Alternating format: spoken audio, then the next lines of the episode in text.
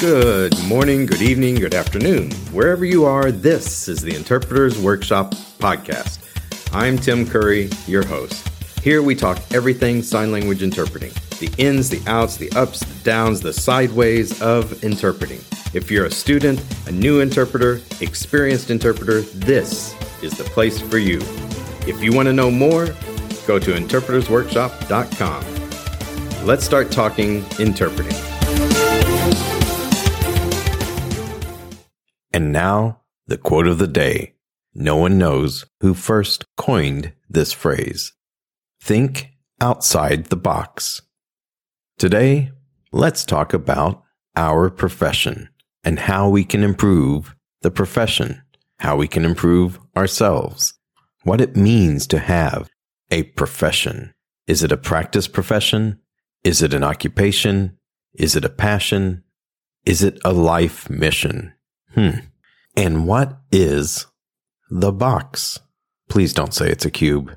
Although I guess we could discuss cubism, but I'm not an architect, which is close to an engineer, which at university I was taught to mock engineers because I was in astrophysics and we were above the plane of engineering. Huh. Maybe we shouldn't go there. Yeah. So let's go to the episode. Let's get started. If we are inside a box, what does that mean? We have six walls. If you count the ceiling and the floor, sounds like a room or perhaps a small house. We are inside boundaries, inside limitations, inside barriers. What are those barriers? What are those boundaries? What are those walls? Well, if we're talking about the profession, we need to think, hmm, what is it that limits us? We need to think outside those walls. The walls can be built by theories, process, and dare I say it, the code of ethics. I said it. Are you still listening? Are you there? Well, you have to be there. We're all inside the same box, right? Aren't we?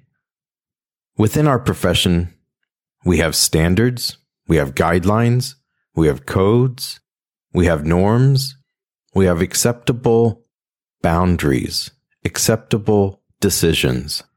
And all of these limit what we can do.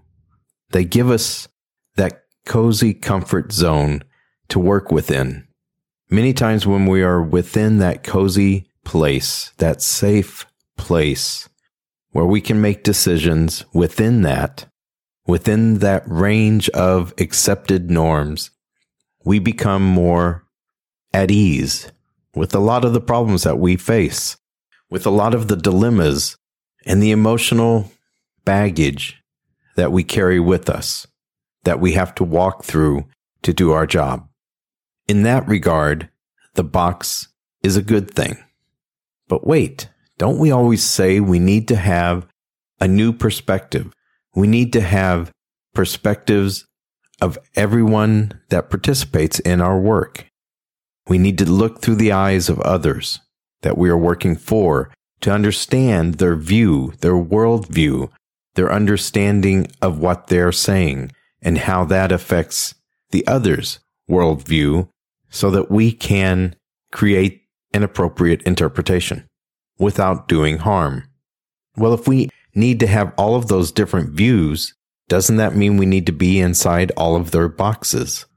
How can we be in their box while staying in our box?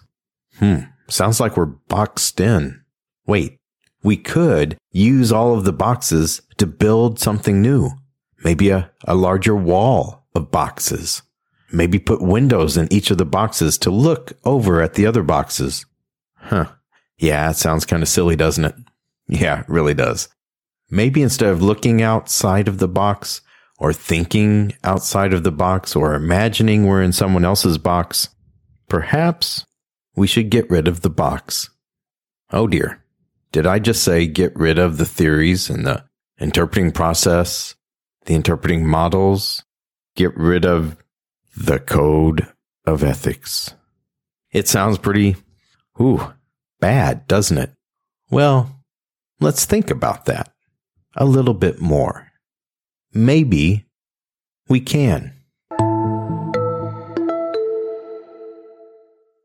Many professional organizations, including sign language interpreting associations, have considered changing their codes of ethics over the years. In fact, many have changed it many times. Many have changed the name professional codes of conduct. Why is that? Well, those of us who have been working on such things realize that over time, the culture changes, the norms, the standards, our understanding of our relationship with the communities we serve, and the process that we go through in our practice changes. And therefore, those codes must change.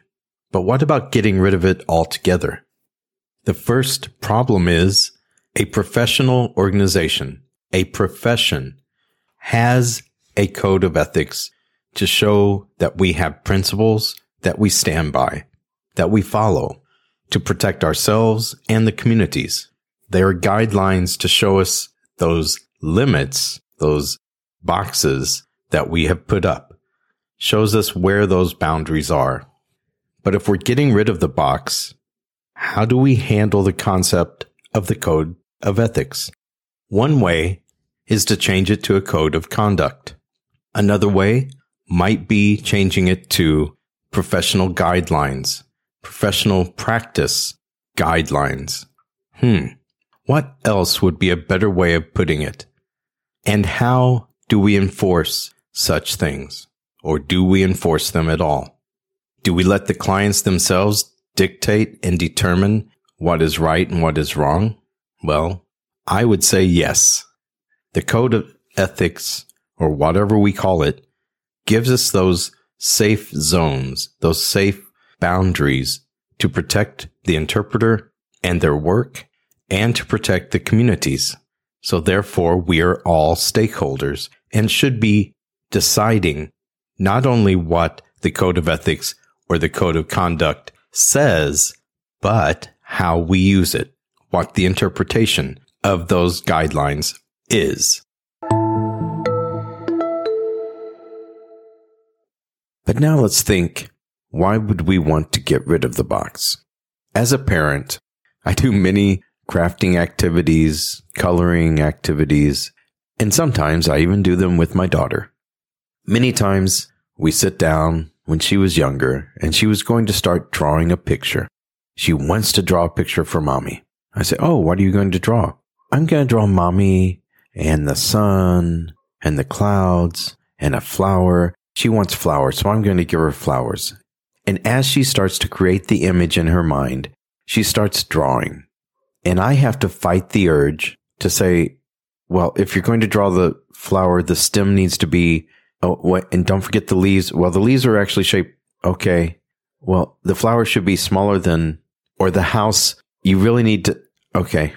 Mm-hmm.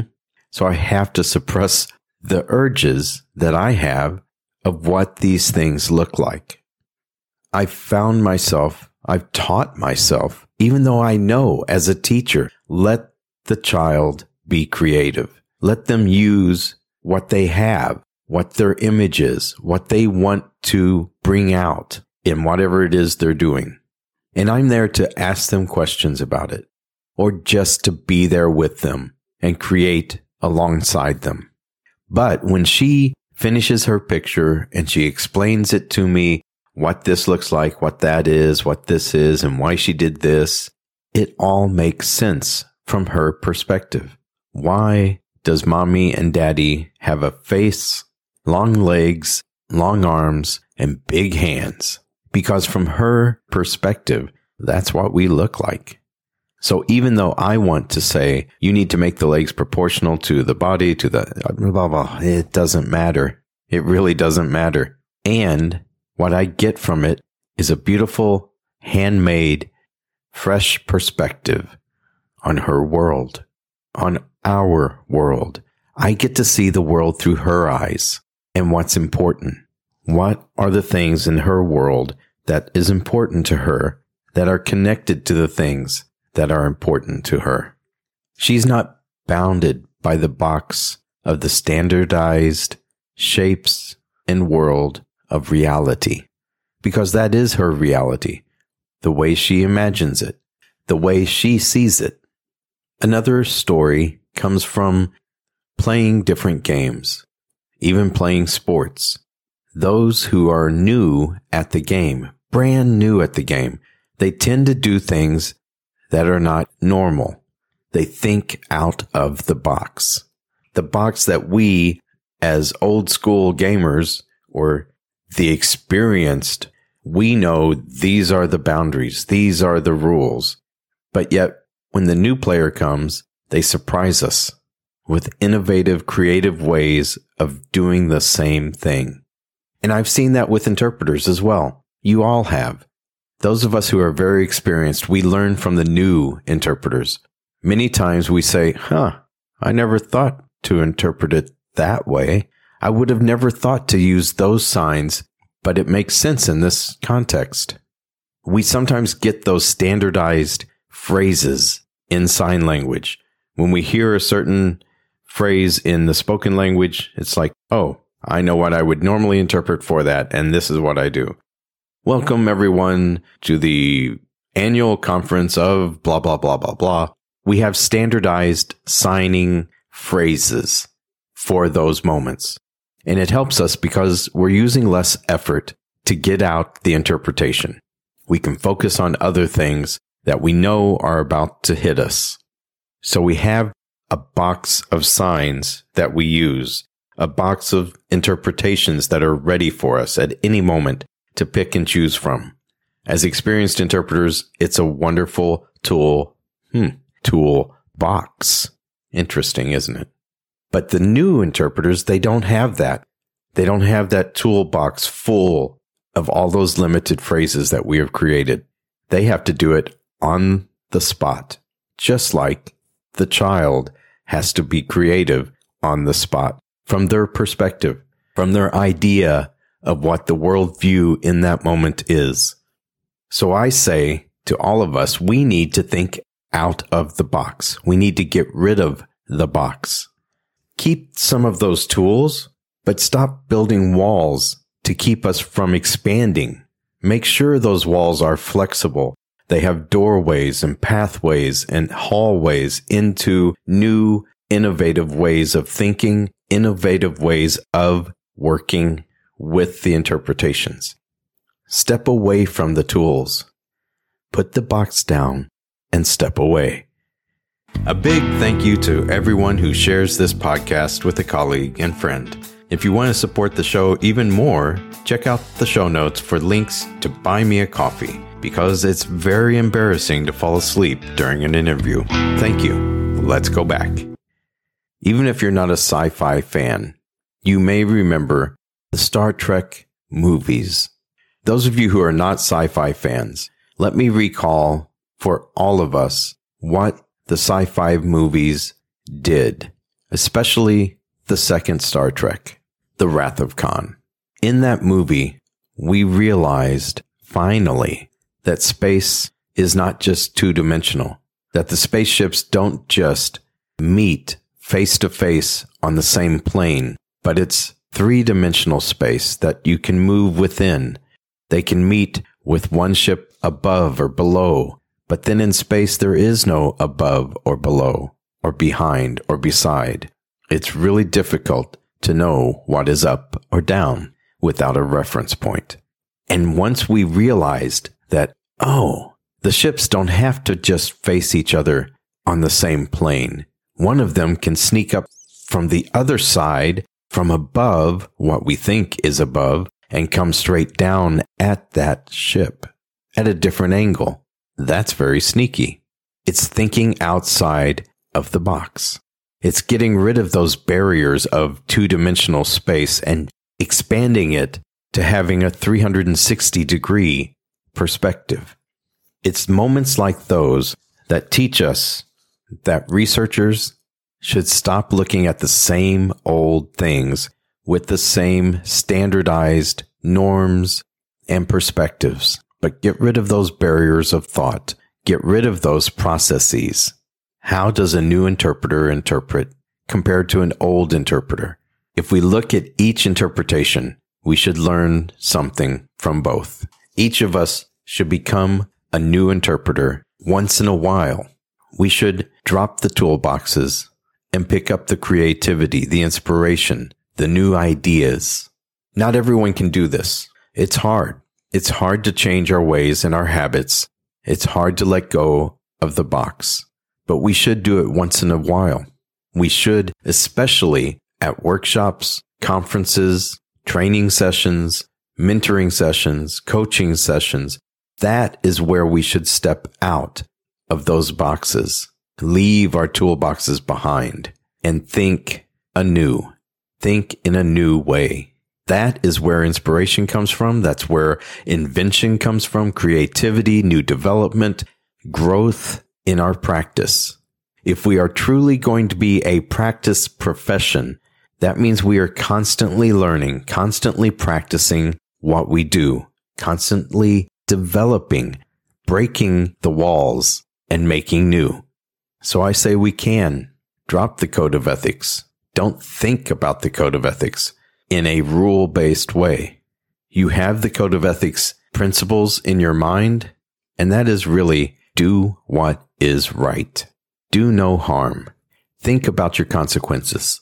Make that your deciding factor, not the theories that we have, not what another interpreter has told you, but what is the result?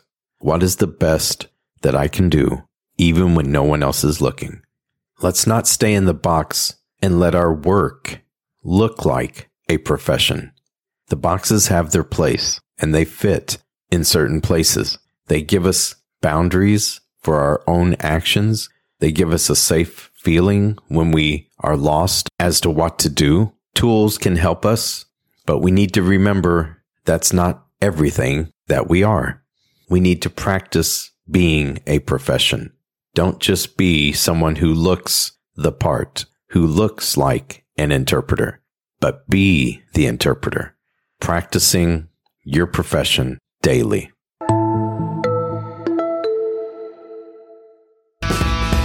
The box is something to think about. Let's rethink how we use it. Those tool boxes or the boxes that we create for our safe spaces.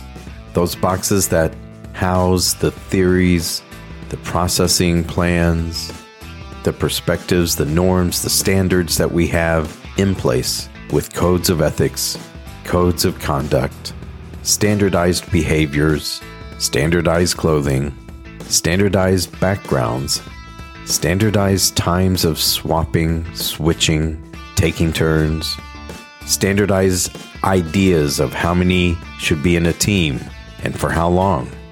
Let's rethink all of those because we are a practice profession. We should be working towards ongoing development, improving every day for the goals that we all hold dear to improve the services for the clients and communities that we serve. So I hope I packaged this box of thoughts for you in a way that is clear and understandable. But as always, keep calm, keep unboxing your interpretation. I'll see you next week. Take care now.